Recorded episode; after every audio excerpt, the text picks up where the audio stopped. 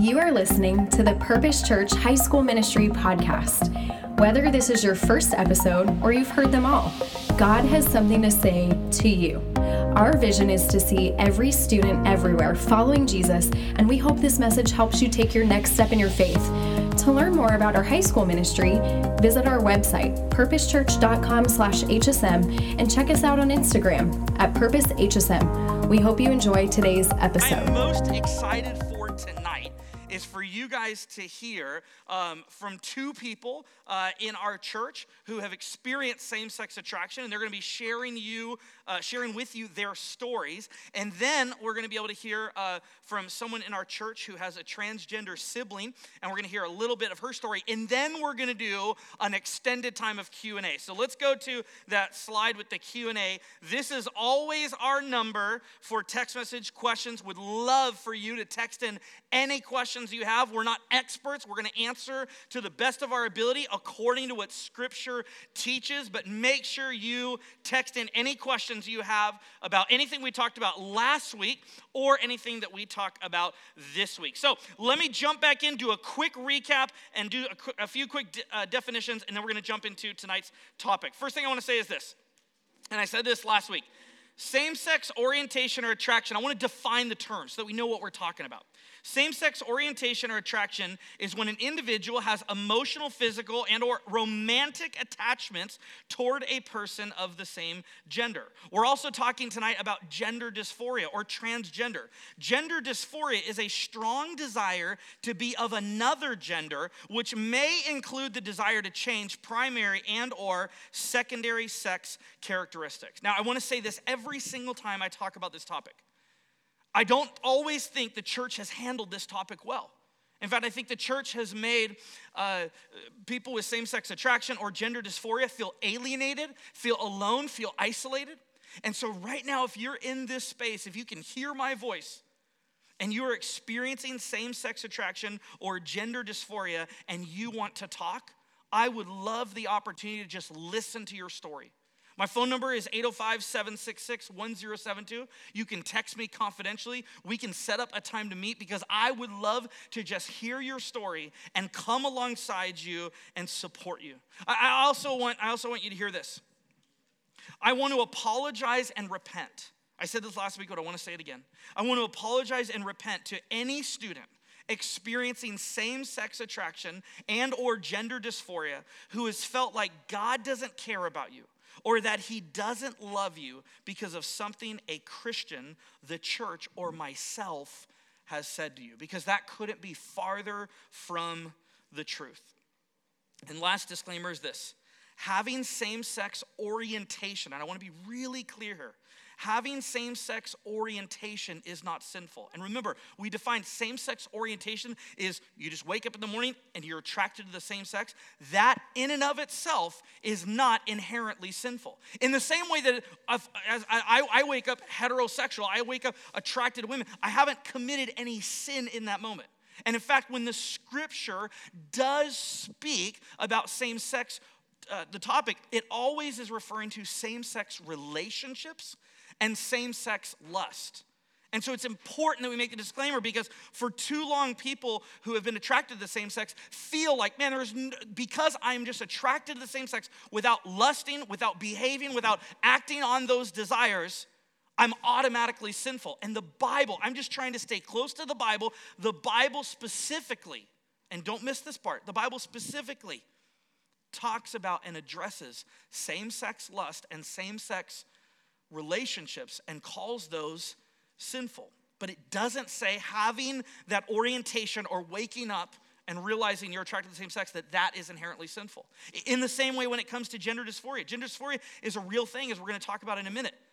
That there's people who who who are are biologically sexed one way and they don't feel like they fit into that biology. Having those thoughts is not necessarily sinful. Now, as as I'm to argue, I believe God would want somebody who has gender dysphoria to, to learn to live at peace in the body that God gave them. I believe that God would desire that for us. But I want to make sure that we're defining our terms clearly. And then lastly, I want to share this scripture with you 1 Peter 3:15 But in your hearts revere Christ as Lord. Always be prepared to give an answer to everyone who asks you to give the reason for the hope that you have, but do this with gentleness and respect. Now, I want to lay out and as I did last week, biblical scriptural evidence. We we know we talked about this last week. God loves us. He really loves us, and so we can trust him. But I want to make sure that when we're talking about these kinds of things, that we're doing it with gentleness and respect as we're talking about the truth. And so here's our last big idea, and then we'll get to our personal stories tonight. Big idea number seven, picking up from last week, is this gender dysphoria is real and should be taken seriously. Here's, a, here's a, a, reminder of the definition. Gender dysphoria is a concept designated in the DSM 5, which is the fifth edition of the Diagnostic and Statistical Manual of Mental Disorders.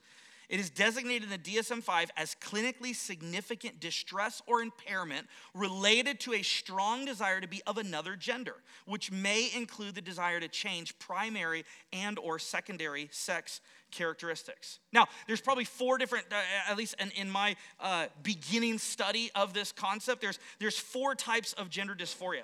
There's childhood dysphoria.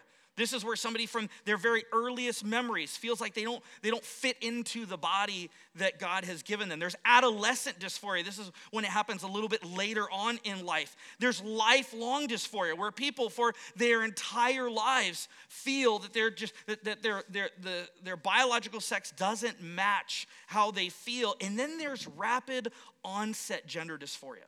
This is a new phenomenon that researchers are studying. It, it, they're, they're seeing a correlation between students being heavily, young people especially, being heavily influenced by social media, heavily influenced by their social circles, and they call it rapid onset because it's as if they never had any gender dysphoric thoughts before, and then all of a sudden, almost overnight, they want to change their gender. They want to uh, uh, become what God had not intended them to become. Now, I know I'm diving deep in this, but it's because I want to I want to help us all get on the same page.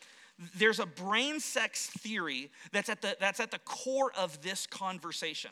And the brain sex theory says that one's brain might have its own sex or gender, which in most humans is aligned with their biological sex, but in some people is misaligned. Some people, for instance, might be biologically male but have a female brain. The problem with this theory is there's no evidence to back it up.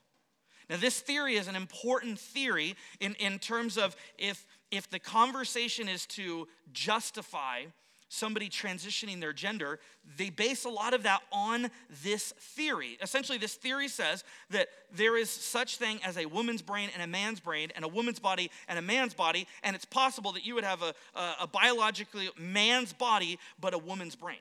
Here's the danger of giving too much credence to brain theories. In the 1900s, scientists theorized that black people's brains displayed an underdeveloped artistic power and an instability of character incident to lack of self control, especially in connection with the sexual relation.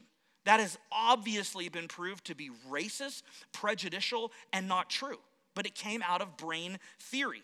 Or did you know that in the 1800s, scientists argue that since the average brain weight of women's brain is about five ounces less than that of men, this is literally to quote, was in articles, we should be prepared to expect a marked inferiority of intellectual power in a woman's brain. Clearly, that's sexism, that's misogynistic, that, that isn't true at all. And so we need to be careful.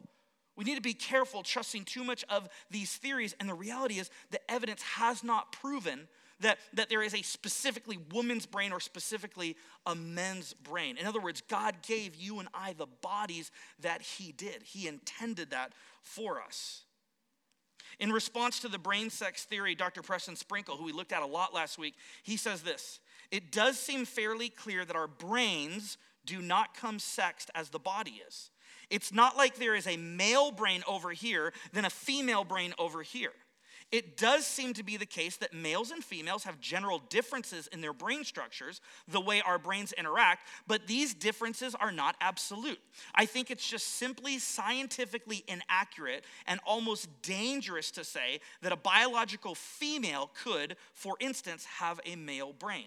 I think it's very accurate to say a biological female could have male typical interests, could act more masculine, but that's totally fine. In other words, what he's saying is, it's like let's let's say let's say in generalities, women are more emotional.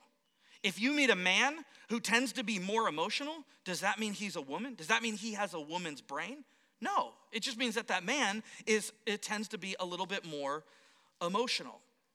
There was a study done of 5,216 uh, brains related to sex differences. And this totally secular researcher and analyst, Stuart Ritchie, he says this Overall, for every brain region that showed even large sex differences, there was always overlap between males and females, confirming that the human brain cannot, at least for the measures observed here, be described as sexually dimorphic or sexually different.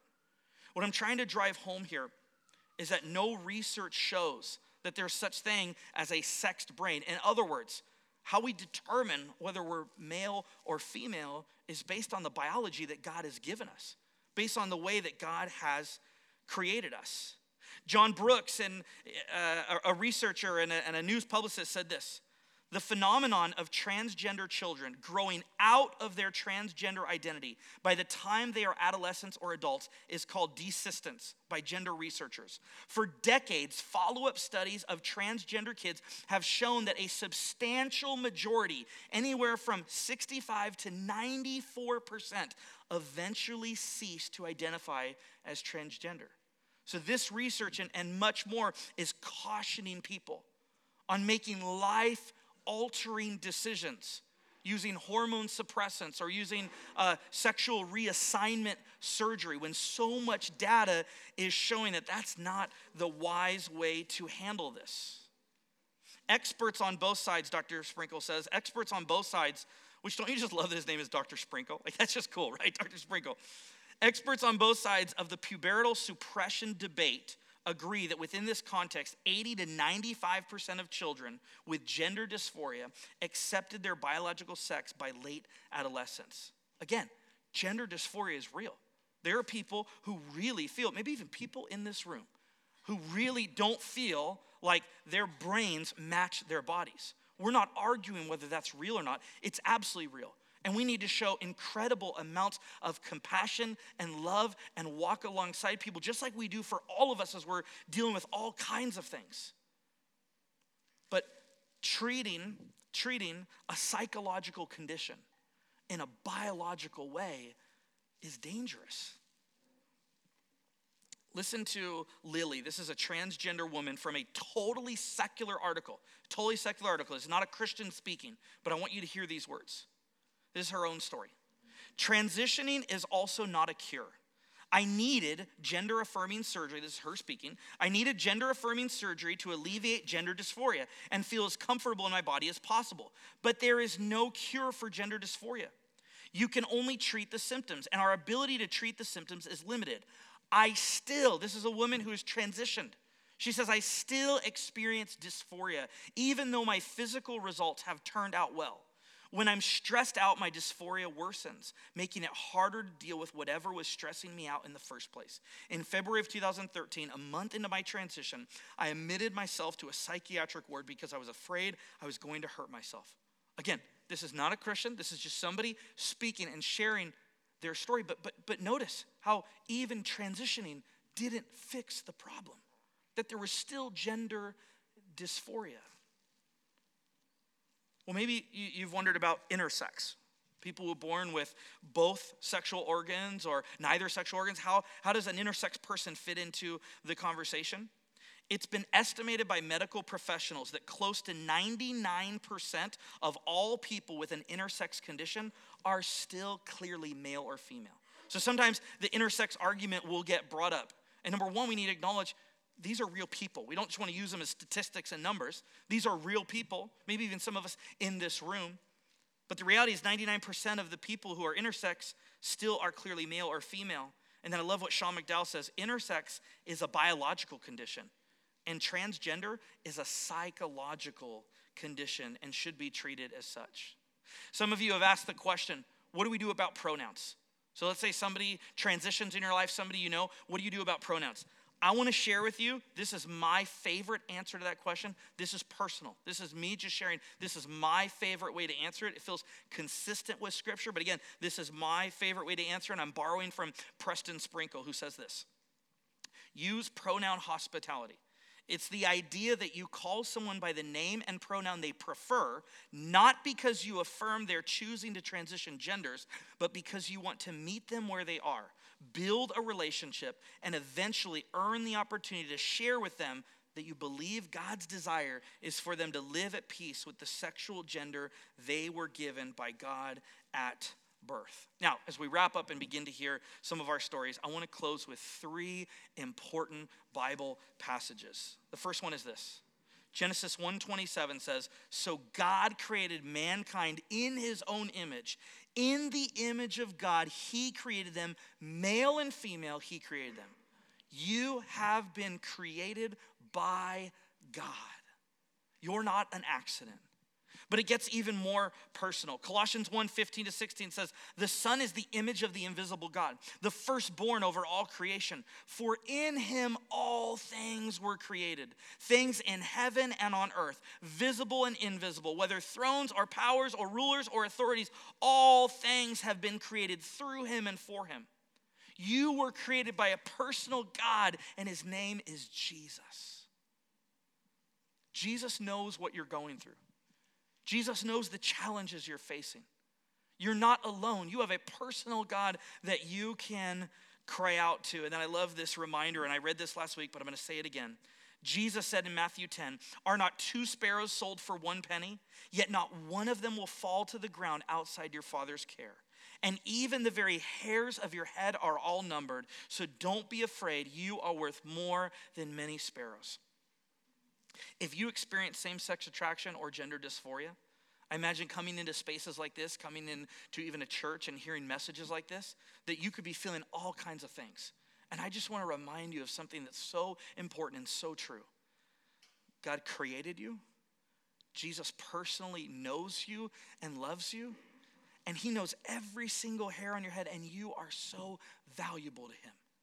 And I said this last week but every single student belongs here at HSM. Maybe a lot of what I talked about last week and this week frustrates you and you don't agree with it. It sounds different than what you're hearing in your culture. I understand that, and I want to tell you, we're not going anywhere. We don't want to kick any of you out. We, we don't want any of you to feel like you don't belong here. We can wrestle and have these conversations in our life groups, and you can meet with me and we can talk, but I want to make it crystal clear that every single one of you belong here. And every single one of you are loved deeply by God. Now, what I'm really excited for tonight is to hear from some personal stories. Because maybe you're going, okay, Eric, I heard you last week, heard you this week, but you're a married man, you're married to a woman.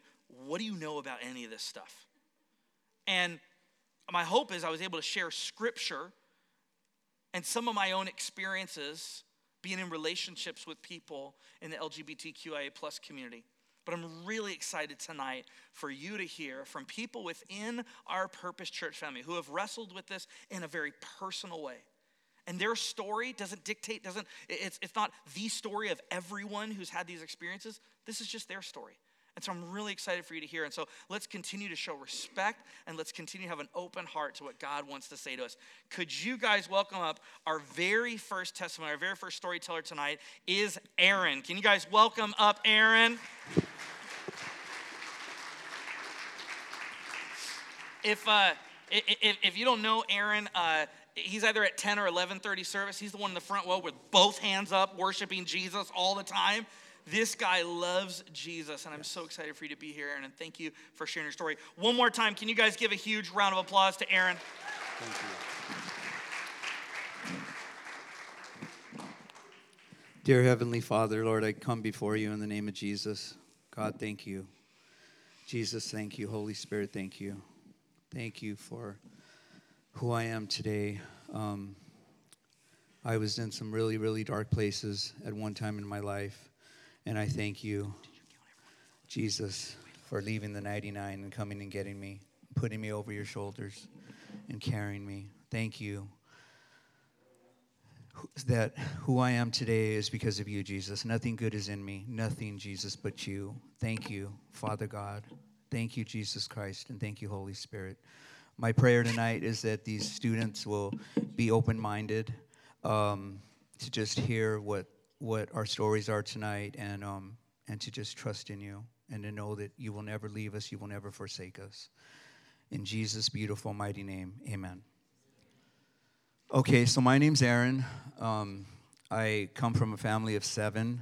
Um, my parents uh, had five kids, and then they waited four years, and then they had my brother, and they had me. I'm the youngest. Um,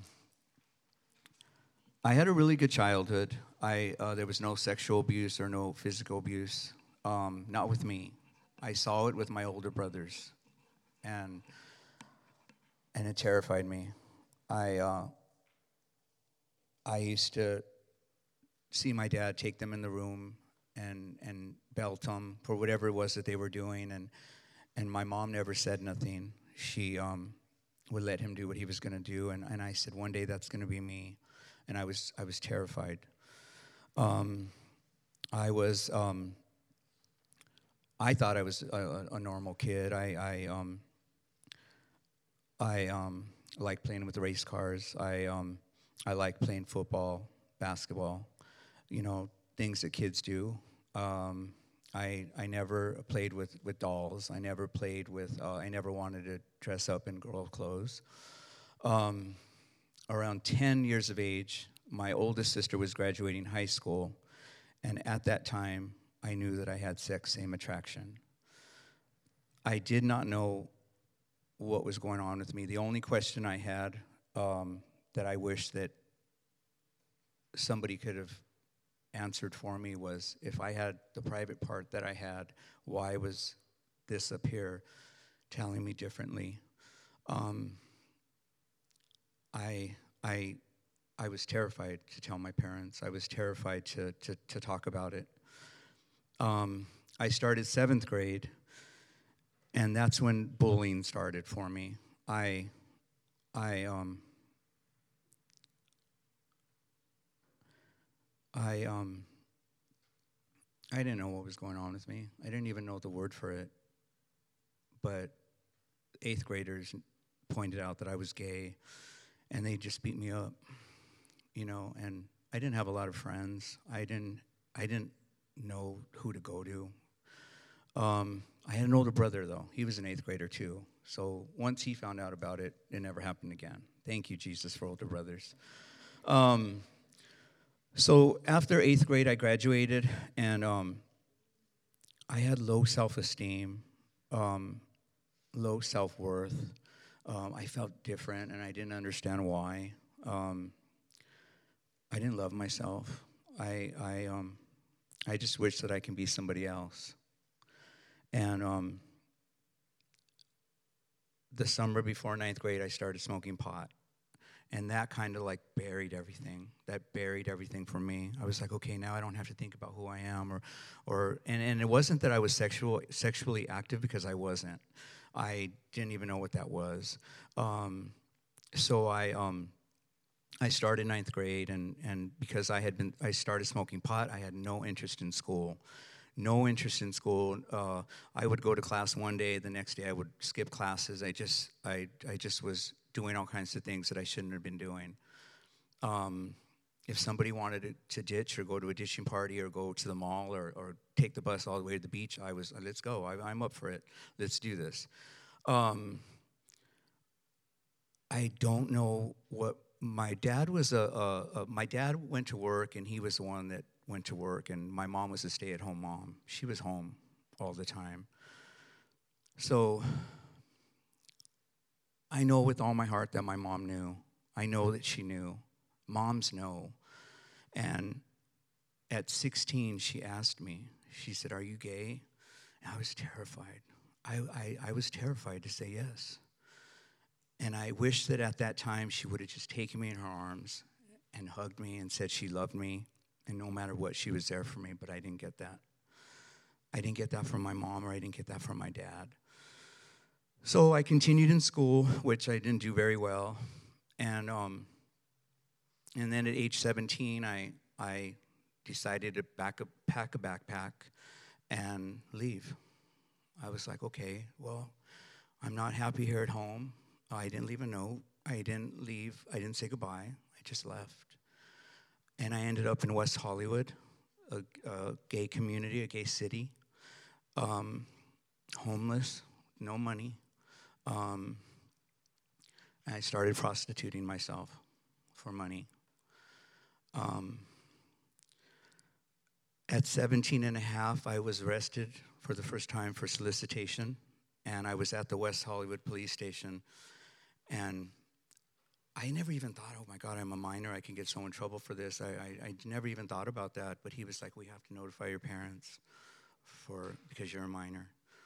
And I remember just sitting in that chair saying, oh my God. And, and I gave him the number, and my mom answered. I was hoping she would answer. And he told her that they had me there. I was arrested for solicitation. And um, I was a minor. And all I wanted was for her, for her not to tell my dad. And I just said, please tell her not to tell my dad. And he told her. Um,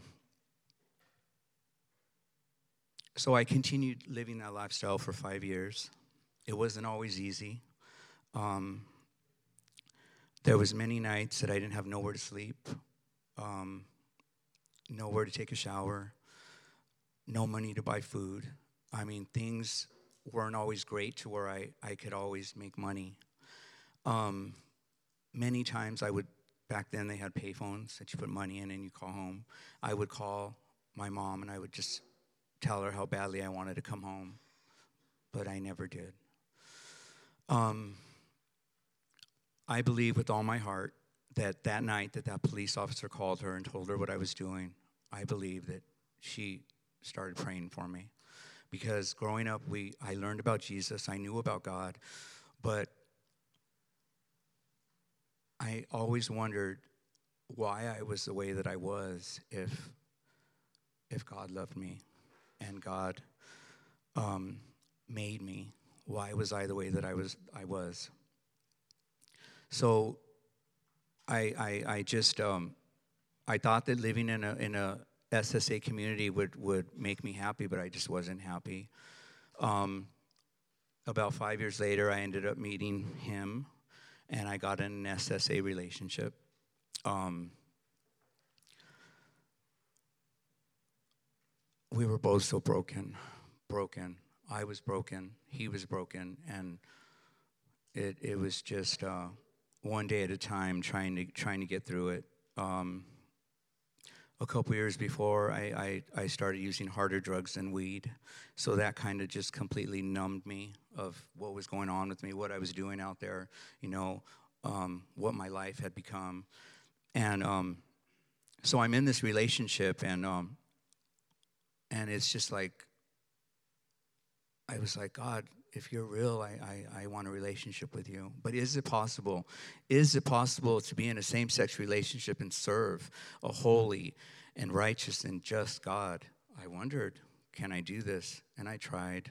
I really tried. I tried, but I was unsuccessful. Um, the Holy Spirit really started to work on my heart, and um, a distance grew between us. Sex had completely stopped. And, um, and I, I, I prayed and I said, God, if this relationship is not pleasing to you, if it's something that you don't approve of, intervene on my behalf. Show yourself strong on my behalf. And he did. He really did. My partner came to me and said, Well, maybe it's time if we go our separate ways. And I was like, Okay, that's fine. Um, so I was, uh, I was by myself for about five years after that. Didn't didn't engage in any same-sex relationships or any encounters whatsoever. I threw myself into my job. I I um, I kept my family at a distance because I I just you know I was I was never open with them the whole time I was in this relationship with this guy. I told him that he was my roommate, and it was just all a lie, a complete lie. I was never honest with them. I was never honest with myself. I was never honest with God of what was going on until I started praying and say, God, I, I, I need help. Um, so then, um, after 12 years of being clean with no drugs in my system, I was like, well, weed's not a problem for me. I could start smoking some weed and it's not going to be a big deal. It was a big deal. That led to alcohol. The alcohol led to the stronger stuff, and and I ended up going on a two-year run. In those two years, I engaged in same-sex relationships once again. Um, God's word says, confess your sins to each other and pray for each other so that you may be healed. I wasn't talking to anybody about what was going on with me. So I ended up um, driving a stolen vehicle and I ended up um, doing a little time in prison for the stolen vehicle. And it was just all part of God's plan, all part of God's plan to get me where I needed to be. I was introduced to Celebrate Recovery inside in prison. I was I joined a step study, and in that step study, um, I was able to talk about what I was most embarrassed about. And I thought it was always drugs, but the fact that I prostituted myself as a teenager, um, the fact that I, I lived an SSA life and I, I never really told my family about it or told people about it. It was always a lie and a secret.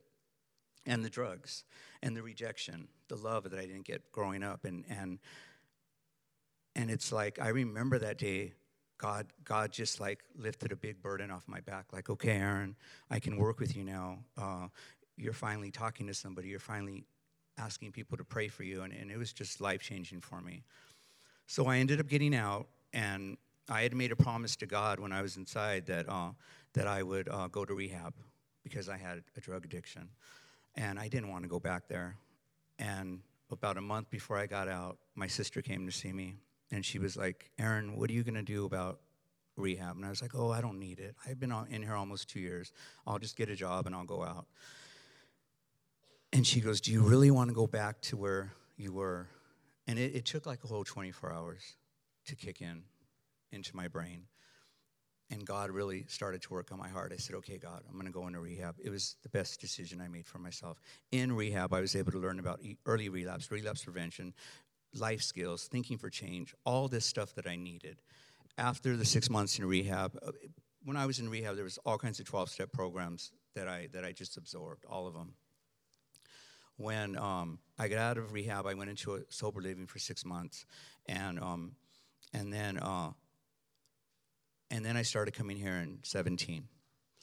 I, uh, I remember the first service I came to was at 1110. This was in 17. It was 1110 at that time. I don't remember who was preaching. I don't remember what was said. But at the end of the service, they said, There's a prayer room over there if you need prayer. And I went in there, and there was a pastor by the name of Pastor Randy. And he, um, he said, Can I help you? And I was like, I just got out of, I was in prison. I got out of rehab. I, um, I'm at a sober living. And he, and he just stopped me and he just hugged me, hugged me. And I needed that hug right there at that time. And it was like, it was like wow, and um, and then I I I I, I started serving with young adults. I took rooted. I um. I joined a life group. It became a life group after Rooted, and um, and then I started CR because at that time I was taking a step study over at Izzy's, this place called Izzy's in 17. And when it ended, I started coming to CR here, and then I joined the landing. And God has just, uh, God has just uh, transformed my life. I, today, I'm free from same sex attraction. Um, the thoughts come, they do, and I give them to God. Um, God has restored my life in, in ways that, that are just incredible. I love myself today. I'm comfortable in my own skin. Um, I'm thankful for my family. Um, I'm thankful that, um, that today um, I'm a child, I know that I'm a child of God. Who the Son sets free is free indeed. Where the Spirit of the Lord is, there is freedom. Jeremiah 29 11 says, For I know the plans I have for you, declares the Lord. Plans to prosper you and not to harm you, plans to give you a hope and a future. I'm so thankful that God sent his son to get me because I was in a dark place and I needed rescuing, and he came to rescue me. Thank you for letting me share my story.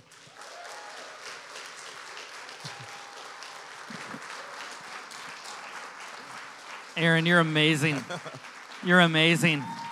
Thank you so much. So powerful. Bethany, come on up here. Let me see that. Um, this is this is one of the first times Aaron has shared that part of his story with a group like this, and that takes incredible amount of courage.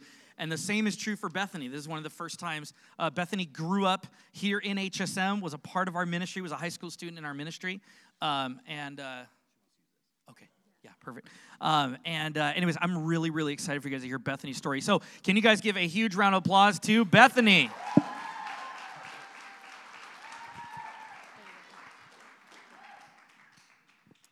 Hello, hello. Can you hear me, guys? Or is it too low? It's good. Okay. Yo, I'm so nervous. okay, sorry. Um, oh, hi. I'm gonna read because I don't have a good memory like him.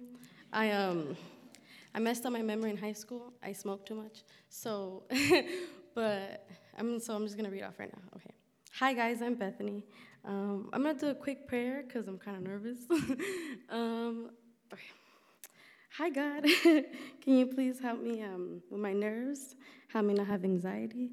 Please just speak through, speak through me and my testimony, and help whoever needs to hear it. Amen. All right.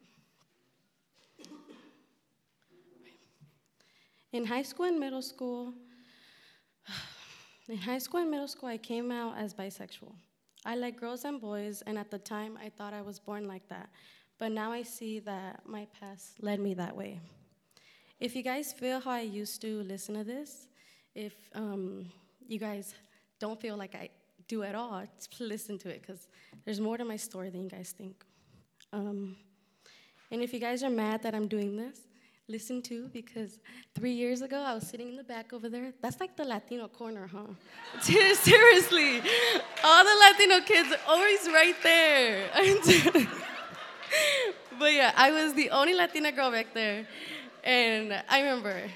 So, um, but yeah, I was three years ago. I came, and I was always pissed off, and I sat back there. okay.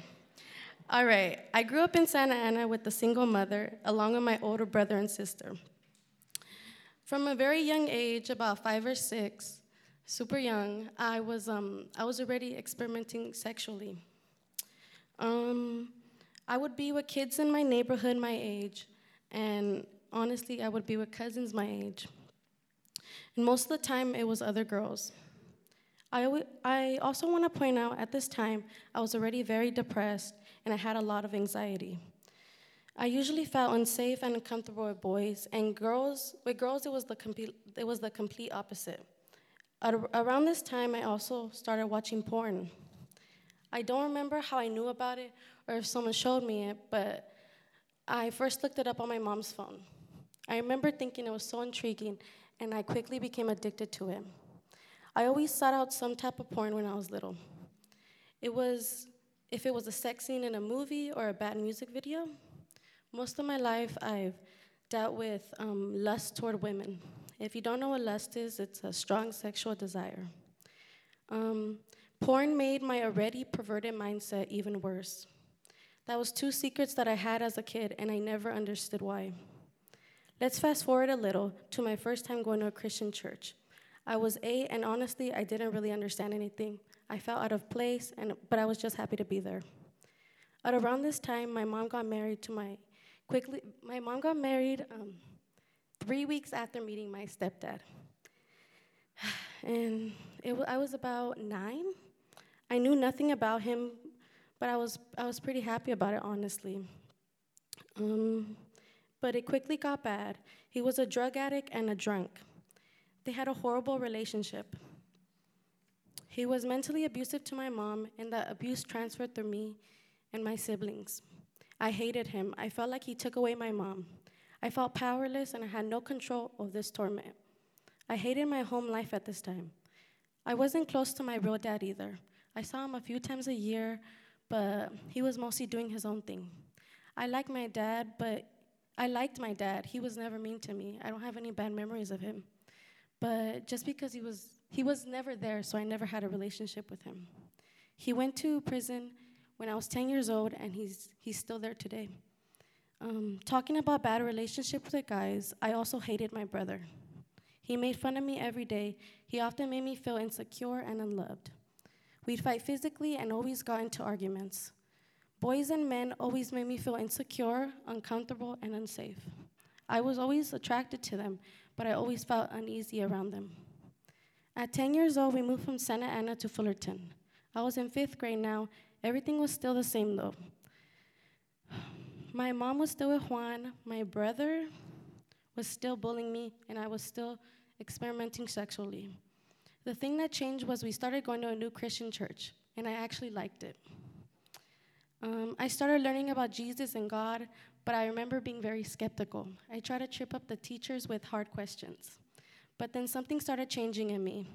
I was dealing with so much heavy depression from my home life, and God started giving me joy. I started loving church and my church family. People at, my, people at the church showed me a love that I never knew before. It was definitely from God. Church became my one safe space. I was still depressed at home, but He gave me inner peace to get through it. I would cry out my pain at church, and others would pray for me. And I love that because I never got that as a kid. I ended up getting baptized at age 11. I would always pray at home, I invited others to church, and God became very important to me. But honestly, guys, I kept watching porn and I was still sexually active. Um, I didn't truly understand how wrong it was because I was so young. I'm telling you guys, imagine a little kid doing that stuff. I didn't understand how wrong it was, and I never read the passages in the Bible talking about it. My life was still chaos, but God was working in my heart. It was now the start of middle school, and I had befriended a girl named Juliana. I decided to come out as bisexual to her. And she accepted me at first, but right when I moved schools, she texted me that it was disgusting that I was bisexual and that she, ne- and that she didn't accept it. And I remember feeling super rejected and embarrassed, and, um, and I remember going back as straight. straight. Um, I know how it feels to be rejected, because that was messed up. She straight up, that was a horrible way to tell someone. So I know how it feels if any of you guys are feeling rejected by it. Looking back, this was one of my first codependent friendships. I wanted to change so bad for her, but since we moved, I never saw her again. We moved from Fullerton to Pomona in the middle of seventh grade, but I was mad at my family. I had to leave my one safe space. Um, I ended up losing my relationship with God after that. My mom separated from Juan at this time, but I knew that he would be back. I felt partly free, but I knew it wouldn't last. They had an off and on relationship. And my mom always told us that she'd divorce him, but after a fight, she'd always let him back in the house. Um, that created a mental war in my head that tormented me for a long time. I reflected their toxicness and de- codependency onto my friendships and relationships. In eighth grade, my stepdad was back, of course, and we started going to a new church. But it wasn't the same for me. I didn't like the people and I didn't open up. So I continued not to pursue God. I came out as bi again to new friends in eighth grade, and they were so accepting. I was so relieved and happy. I also got into a closer friendship that was also codependent. We fought over, we fought and started huge fights over small things. Then we quickly go back to being cool. You, does that sound familiar? I was reflecting my mom and stepdad's relationship. That's all I knew. I just knew toxicness. It was now freshman year of high school, and I decided I didn't want to be depressed anymore. I was sick of being happy for short periods of time, and, but staying super depressed. I was not talking to God at this time either, so I tried to fix this problem just the best way I knew how, and it was to just create a whole new me, you know? Um, I wanted the old out, and in high school, I wasn't experimenting sexually anymore, and I try to block out those old memories because they made me feel dirty and ashamed. So I strived for good grades and I got new clothes, and, and I also didn't identify as bi anymore. Um, I wanted to be the most normal that I could be. I did get good grades, and my stepdad left for good this time, but I was still messed up. I dealt with PTSD for two years after he left. Any noise in the house triggered me of their huge fights. And the cops would come over a lot, and the cops would come over a lot every single month, and that triggered me all the time. In 10th grade, I even ended up going on medication for depression and anxiety, but it didn't work. It made me more depressed. And it made me, it, I had suicidal thoughts after. I still struggle with horrible shame from childhood. And I remember one specific act that I did with the boy when I was, I don't remember the age, but I was super young. It stood out the most for me. It gave me the most trauma. Um, that was always a big turnoff for boys with me because I had that horrible memory. I felt like I, w- I, I felt like I always needed to hide my past and my porn addiction. I ended up, I even ended up going to the hospital one time because I was gonna kill myself. I remember looking in the mirror and I looked so dead and lifeless. I, I remember my, my eyes were so black and there was just, I was so down on myself. I hated myself. I, I couldn't stand my past. I didn't understand it, you know? Um, but thank God I didn't because I wouldn't know the good plan that God had for me. I ended up meeting a girl in 10th grade and who would later be my best friend. At first, she was actually a bully to me, though, toxic. um, but she ended up being my best friend. And at first, she first introduced me to weed. And um, of course, I ended up loving it. Who doesn't love weed, right? but it wasn't good. she loved the LGBT community, and I fully came out as bi all the time. I loved her because she accepted my past and she never judged me on it. I needed, she was the first person I ever told of the worst thing I ever did, and she accepted me. That's why I loved her so much. I needed that acceptance from someone, and she gave it to me. I also loved the weed she provided because it helped with my depression. Um, but it wouldn't last forever, you know? I, I smoked, I remember, every single Friday, Saturday, and Sunday. And the rest of the week, I'd be so depressed. Um, soon, all I cared about was weed, my best friend, and my sexuality. All these three, thi- these three things became who I was. And I didn't believe in God anymore either. I would call myself an atheist. But even though I loved my best friend so much, we were so toxic towards each other. I was always jealous and treated her horribly at times. I was always used to toxicness. She would try to control me, and I wanted to leave. I f- but I felt like I couldn't, and I resented her for it. Near this time, I didn't bring my water up here. I'm like choking. I have it.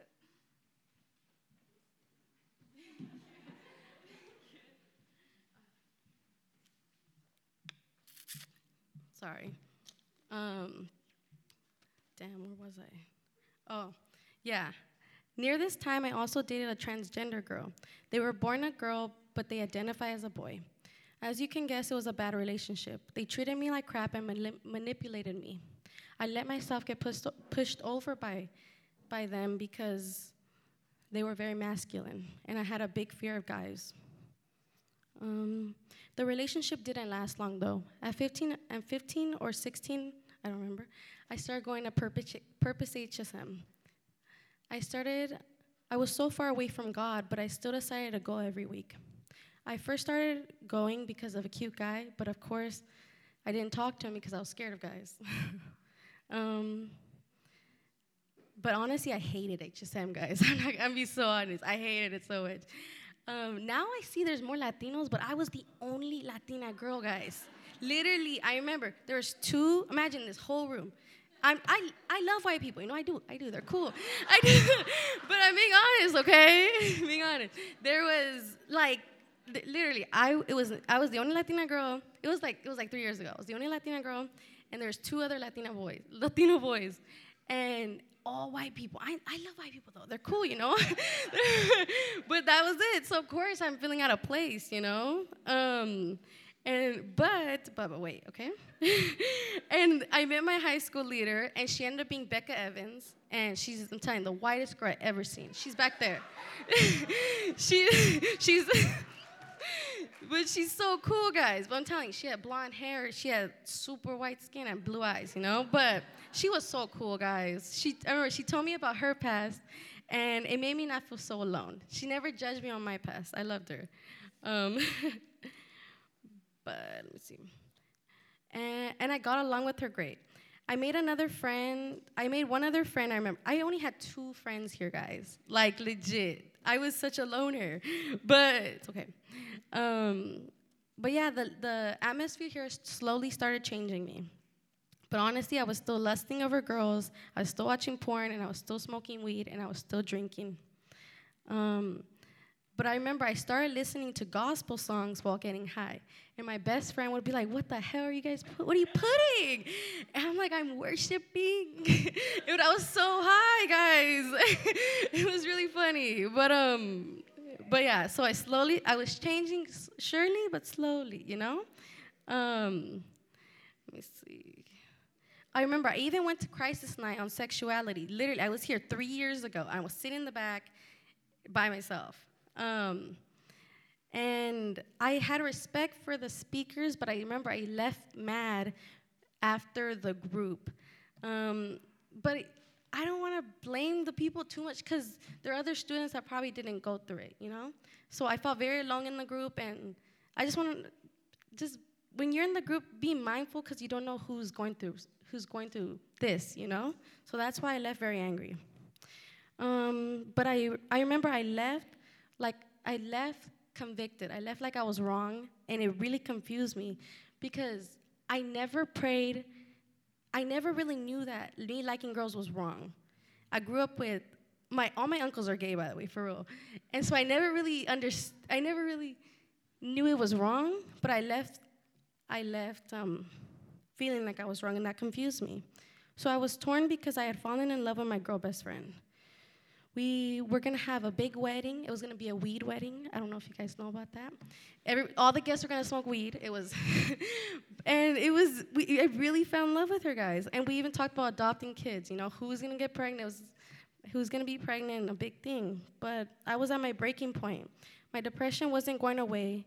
My grades in school, I was failing everything. I was ditching all the time. And we never lasted, and my sexuality wasn't making me happy anymore. I felt rejected by my mom because she didn't accept my sexuality. But I want to make it clear she loved me. She always told me she loved me. But because my sexuality became who I was, I felt like she was saying, "No, I don't like you." But she always assured me, you know. So I always I had it I had it twisted. Um, so I always felt rejected by my mom, so that made me more depressed. Um, yeah, she said she couldn't accept it because of God's word. So I felt like everything was falling apart. A few days after my 17th birthday, I, I actually ended up ending the friendship, the relationship with my best friend. It was just not enough for me anymore. We were two, we were two broken people making each other worse and worse. And after that, I remember I went to HSM winter camp. And honestly, the first days were horrible, guys. Horrible experiences, I'm telling you. And there was so much sleet on the first day. You guys know what sleet is? It's horrible. It was the worst. Becca remembers it was awful. But the second and the second day sucked too. Oh my God, I was just crying the whole day. I had so much anxiety, and it was awful. But the third day was really cool. so the last day was really cool. Um, and I was so surprised that I could have a fun time without weed. I was laughing with other people, and I was I was so shook. Um, I remember I came back to Jesus at that camp. I fully came back to Jesus. And when I got home, the depression, I'm telling you, I had depression since I was, since as long as I can remember. Literally, earliest memory is five years old. And when I got home from HSM, I was delivered. I had no more depression at all. It was completely gone. That's so sick, right? um, damn, guys, I'm going so over the time. Okay, I'm almost done, okay? I'm almost done. Sorry, sorry. Um, but yeah, it was completely gone, and my same sex attraction was gone. I, I didn't pray for it to go away. I just came back to God, and that's what God wants. That's what God wants us to do, you know. Um, I didn't like girls like that anymore. My suicidal thoughts were gone, and later on, He healed me from all the shame and my guilt from my childhood. And I want to put a big emphasis on that because that was so freaking hard. I felt like dying every day because of all the of all the things I didn't understand in my past. You know, the shame like it like crippled me in high school. You know, I it was horrible, but he healed me from that. I have no guilt and shame, and he helped me forgive myself. I know Jesus has to be real because I'm not who I used to be. But honestly, guys, I still struggle. every day. He says we're gonna struggle still. We're still gonna go to try through trials and tribulation. I still struggle with lust and porn, honestly. But God's helping me take it one day at a time. One last thing I want to share in my life is that I never understood why I had so much lust as a kid. Then, about half a year ago, I remember a very short flashback of me, and I was getting sexually abused. I was abused by my babysitter's brother. Yeah, my babysitter's brother, and I was very young. I just wanted to include this at the end because I barely remembered it half a year ago. And it connects everything because why was I like that as a kid, you know? And um, some of you guys have the same childhood as me and don't understand it. But just face it, guys, you know? With God, you can face anything. It's freaking hard, but if it's it's gonna be okay, you know? Um, bad things will happen in our lives, guys. They just will. We will go through trials and tribulations. But God says in His Word that He will never leave us nor forsake us. He can heal you and He will give you strength and peace. I'm still healing every day from my childhood, and but He is giving He's giving me strength to go through it. I wanna, I wanna, I want you guys to remember that things of this world will never fill you. Weed never filled me, porn never filled me, drinking never filled me, no relationships ever filled me. Only God filled me. Um, I want to end this with the scripture. I will look for those that are lost, bring back those that wander off, bandage those that are sick. No, bandage those that are hurt, and heal those that are sick. Thank you for letting me share.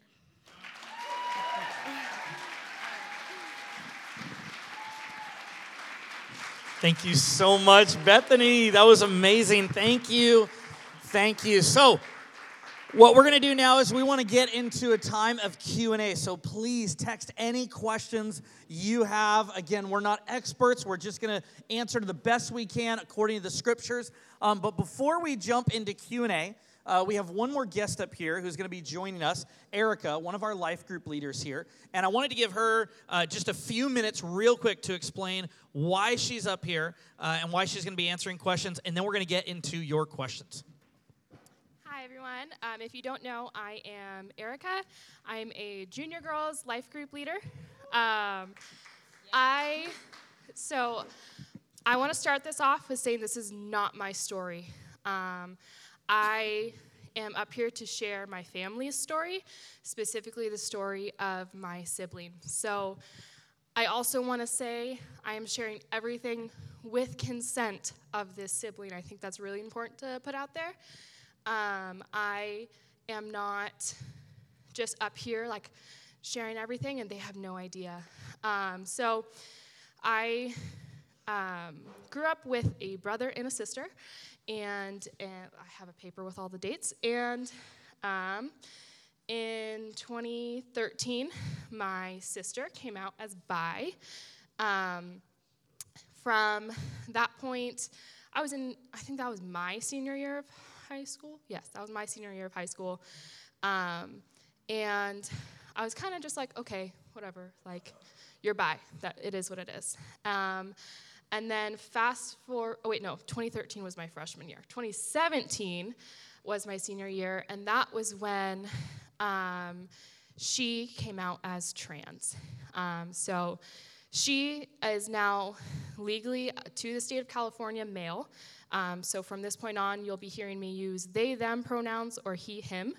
Um, the they, them pronouns are approved by them. Um, I've had many, many conversations over the past several years um, regarding this topic um, and where we stand um, in our sibling relationship, where we stand as a family. Um, and so once again, this is all with consent of my sibling. Um, if they're, they go by Emmett now, so you, if you hear me say Emmett, that's who I'm talking about. Um, and we have a very good relationship. I was talking to him today. Um, and we actually are planning on going out to um, his wedding in Texas this summer. Um, both myself and my parents were heading out there. Um, but all that to say, um, it has been our family's journey, uh, but more specifically, it's been Emmett's journey. And Emmett knows I'm up here, Emmett knows what I'm saying.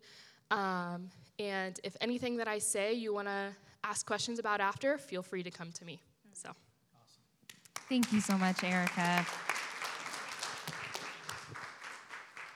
All right, you guys. Well, um, right now, if everyone wants to take out their phone right now, and the phone number is up there, everyone text in a question. We already have a ton in, and we're going to try to get through as many as we as we can in, in the rest of our time. So I'm going to throw this first question to Erica, and and this question is. How can I support a family member who is experiencing gender dysphoria when I myself struggle with how they are feeling?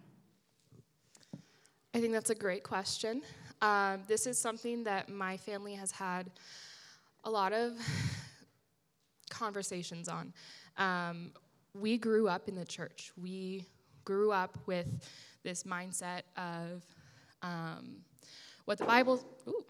So what the Bible says goes, um, and we didn't really have to put that into practice until um, Emmett came out, and so it it's one thing to say, this is what I believe, and not have to ever worry about somebody in your life experiencing that experiencing gender dysphoria. Um, and it's another to have that and have to face where that goes. So, with that, um, I want to say it's not about you. Um, it is about Jesus through and through. And what would Jesus do? And Jesus is going to love them, Jesus is going to um, be with them. And it is up to you to. Um, sorry, I saw my mom. It's up to you to stand by them through it all because, frankly, in five years, say that person says, okay, I no longer struggle with this, are they going to look back and see that you were angry and cut them off? Or are they going to see that you were giving them love through the entire time? It's so good. Thank you, friend. And you, you and your mom lived that out so well. So thank you. Thank you. Um, we have an, a couple of more questions related to gender dysphoria, and I want to start with Pastor Eric and then maybe give it back to you, Erica.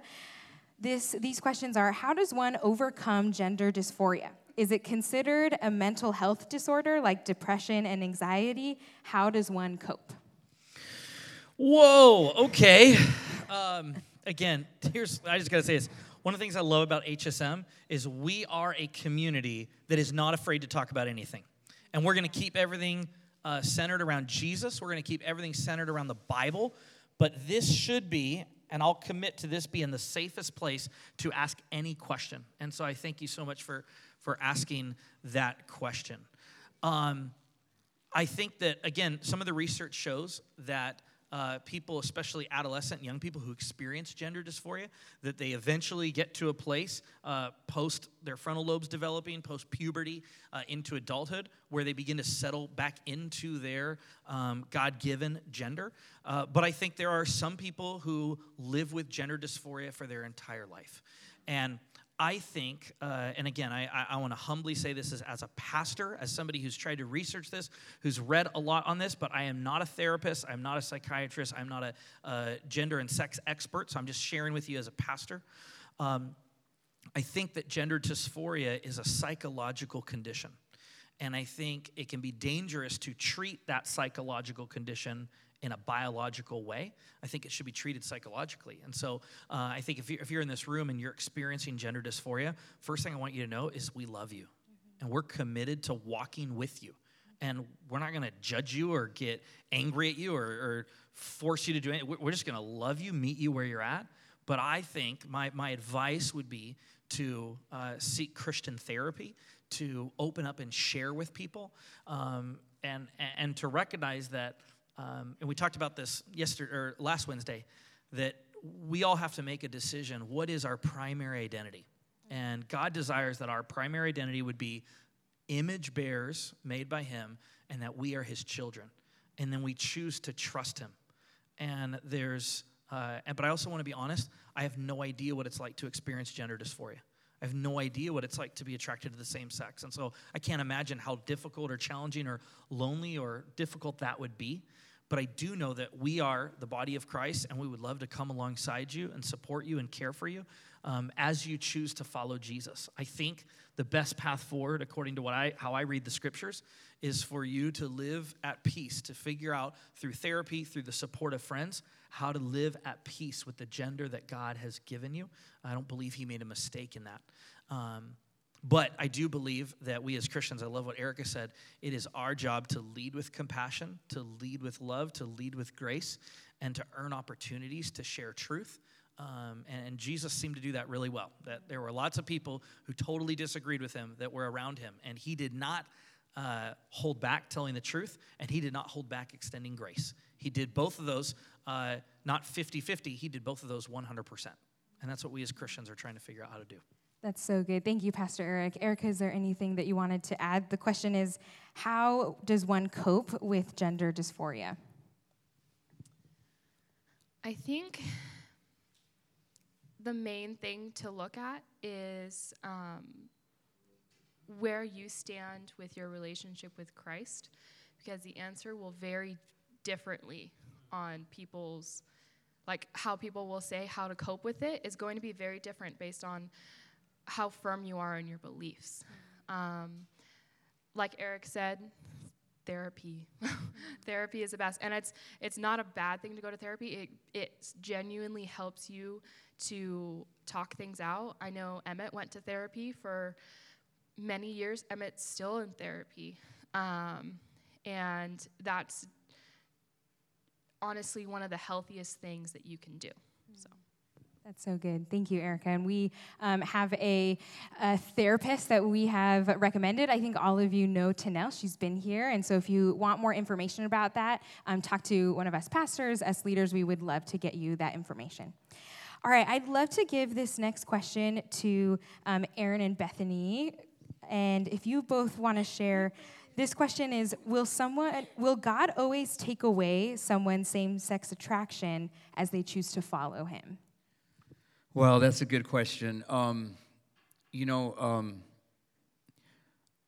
for me, it, it took a long time, a long time, but I wasn't in small groups. I wasn't uh, talking about it. I wasn't praying about it. I wasn't asking accountability partners or sponsors to pray with me on the topic. And, and when, when I started asking for help and I started asking people to pray for me in regards to that situation, it, it really helped me. And when I stopped like lying to myself, I always lied and said, I wasn't doing this, I wasn't doing that. I mean, it, it was just a big fat lie. And when I finally got honest with myself, and most importantly, when I got honest with God and said, God, help me, help me in this situation. I mean, uh, I didn't have, I, I, I, if I would have had a choice, gosh, I would have chose the family, the kids, but I didn't. I didn't have a choice. And, and for so long, I, I just said, okay, this is the way I am. I wasn't mad at God. I wasn't mad at uh, anybody. I just was like, okay, this is, this is how it's going to be. But I know that my sinful nature and my flesh were dominating me when I was younger. And, um, and I'm thankful that I finally got honest with myself and most importantly with God and said, God, help me help me in the situation, help me to um, to um, be free from it. And he did. He came through strong. Thank you. Thank you, Aaron. Can you repeat it? repeat the question? yeah. Oh, totally, Sorry. totally. Yeah, yeah. I forget The- too many things. No, you're good. The question is Will God always take away someone's same sex attraction as that person chooses to follow God? Honestly, I don't think so. I'm straight up. I don't think so. You know, there's there's things that I've been struggling since I was little, and I still struggle with now. You know, I've been watching. I like I said, I was watching porn for a very long time. I started at seven, and it messed up my thoughts. You know, for a long time, and my thoughts are still messed up. I've been with God for. I came to God fully for since three years now, and I still struggle with my thoughts. I think I think he will take away some things, but we just have to choose to be faithful and follow him. It's a really hard answer and straight out, but I don't think he'll take away every single thing sometimes, you know? Yes, So- Pastor Eric, please. Yeah. Um, I totally agree with him, and I think the reality is, some I, I I know same-sex attracted Christians who love Jesus and have chose to be single and celibate to honor God, and they continue to have those desires, and they've prayed that God would take away those desires, and they haven't gone away. There's other stories of people who those desires have been taken away. This is why I think it's so important to remember that whether you're attracted to the same sex or not, you can choose to faithfully follow Jesus that you can choose to say, God, you know what? My sexual identity is not going to be the most important identity. That your word, your truth, and the fact that I'm made in your image and I'm a child of God, I'm going to live my life according to the scriptures. And that may conflict with how I feel, but I'm going to choose to trust you, God. And just because, I talked about this last week, but just because you're romantically or sexually single does not mean that you have to be lonely. That is a lie from our culture that uh, sexual singleness equals loneliness. Uh, the church is a family, that we can be a family together. You can have other deep, meaningful relationships without being married and without having a sexual experience with someone. So good. Thank you. Thank you so much. And we have uh, time for just a couple more questions. I'm going to throw it back to Bethany and Aaron. You both touched about this in your stories, but if you could get very practical with us, what advice would you give to stud- any, any students who are wondering, how do I get over a dark past?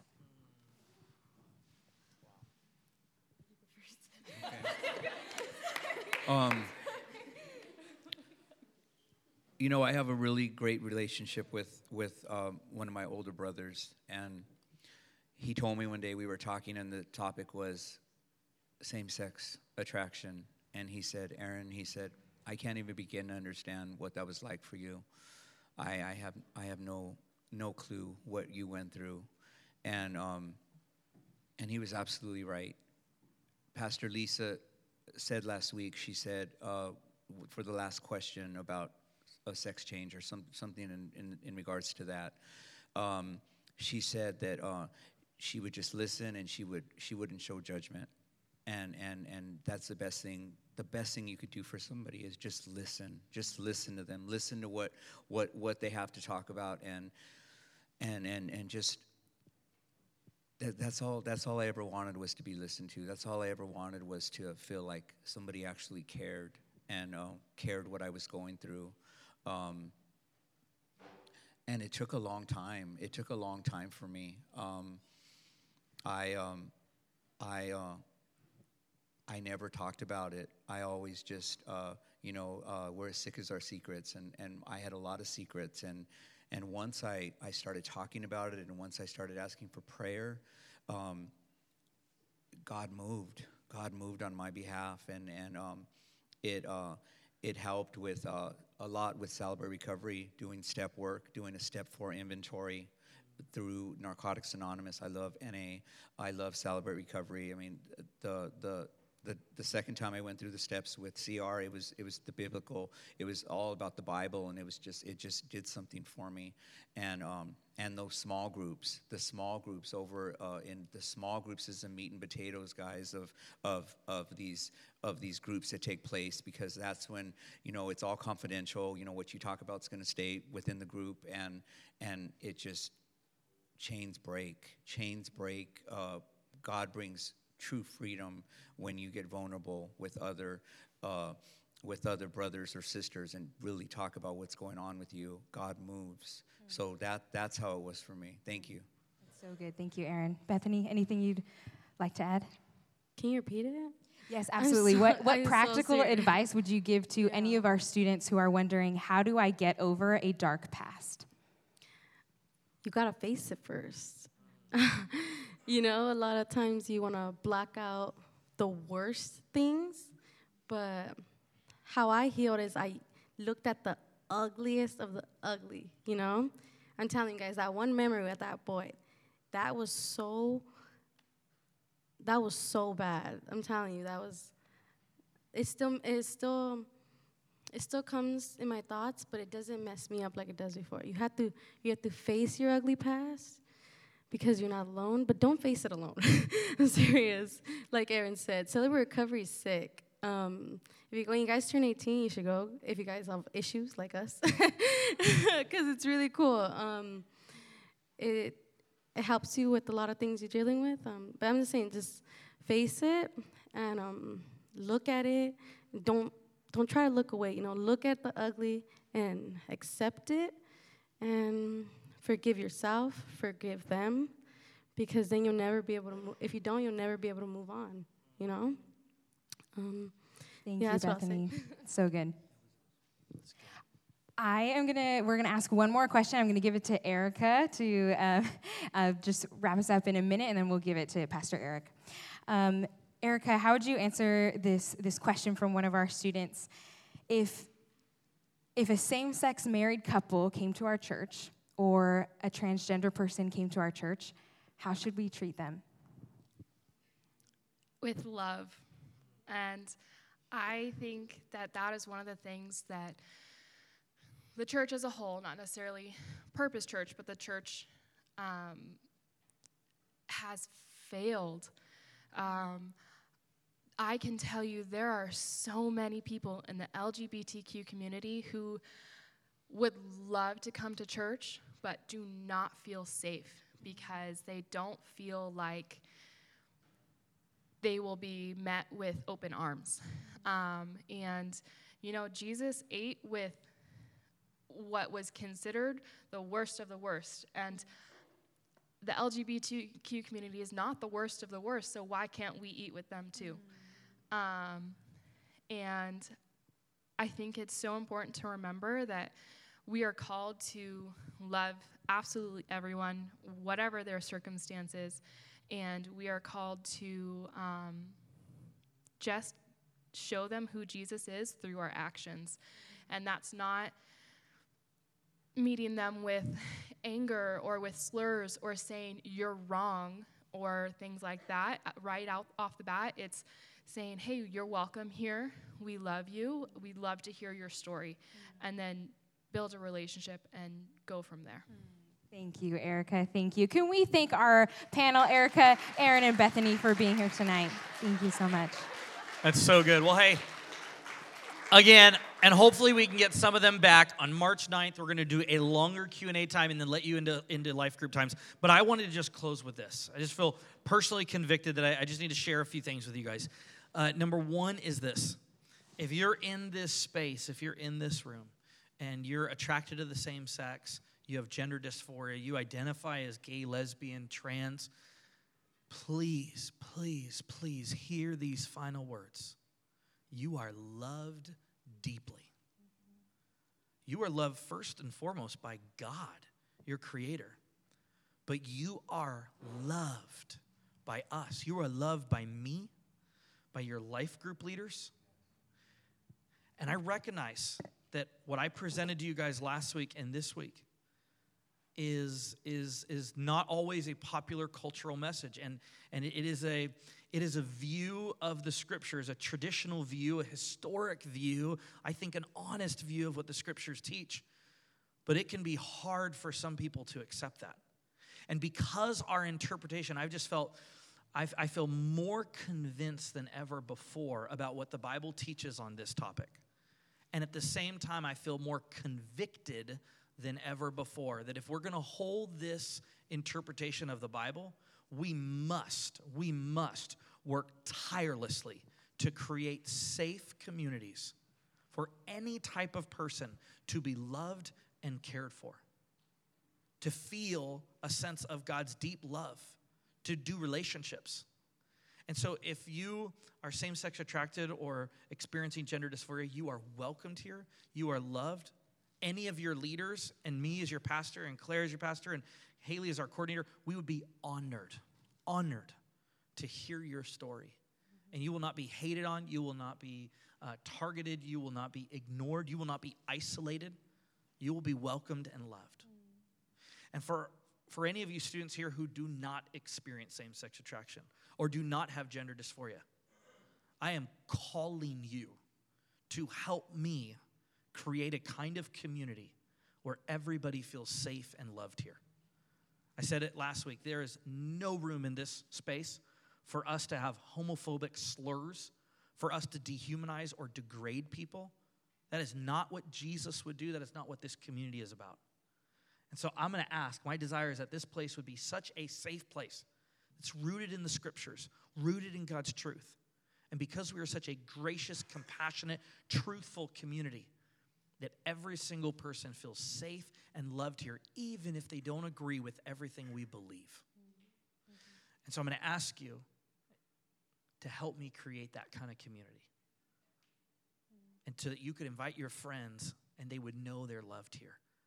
As we talk about what God speaks about, the truth, because that's ultimately what we believe is best for all of us.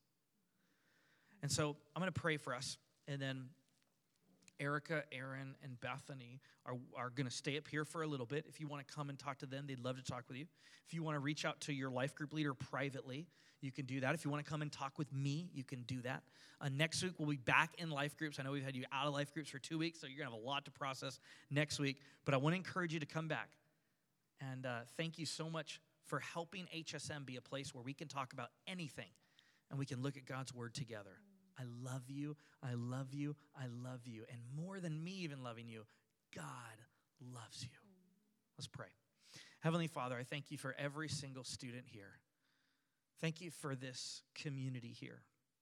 Thank you for the ways that you're using this group of people by the power of your Holy Spirit to transform all of us, to help all of us become more like you.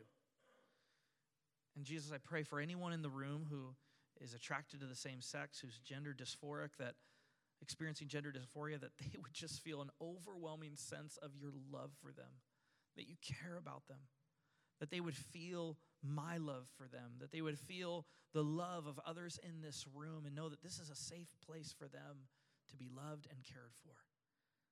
And God, all of us, all of us are in process of following you more closely. So, God, would you work in each of our lives, whatever is right in front of us, whatever we're going through? God, would you work in our lives to make us more like you because we're made in your image and we're your children. We love you. In Jesus' name we pray. Amen. Amen. Hey, one more time, can we thank